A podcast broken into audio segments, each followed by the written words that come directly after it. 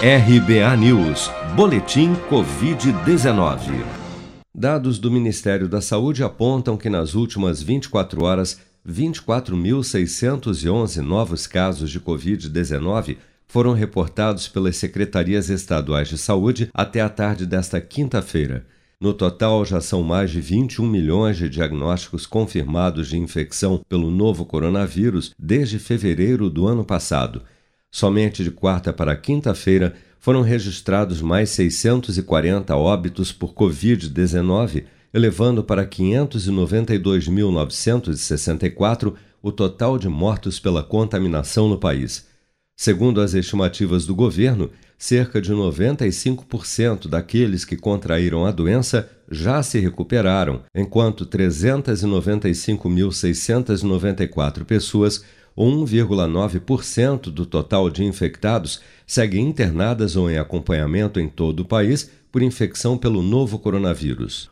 O Ministério da Saúde publicou uma nota técnica na última quarta-feira voltando atrás na decisão de suspender a vacinação de adolescentes sem comorbidades. O anúncio foi feito pelo secretário executivo da pasta, Rodrigo Cruz, durante coletiva de imprensa. Então, hoje, o Ministério não suspende mais de forma cautelar a imunização em adolescentes sem comorbidade.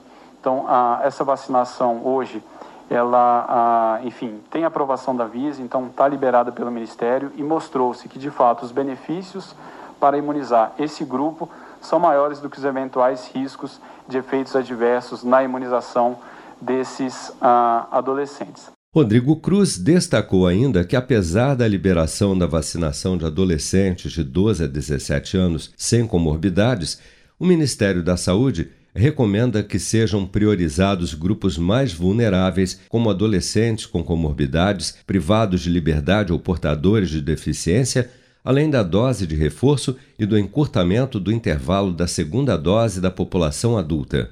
Até a noite desta quinta-feira, 143.446.644 pessoas, ou 68% da população do país, já haviam recebido a primeira dose de vacina contra a Covid-19 enquanto 84.303.730, ou dois em cada cinco habitantes do Brasil, já foram imunizados com a segunda dose ou dose única contra a doença.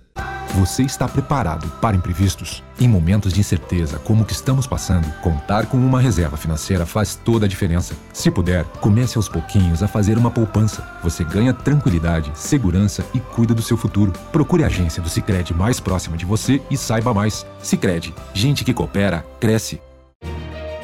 Com produção de Bárbara Couto, de Brasília, Flávio Carpes.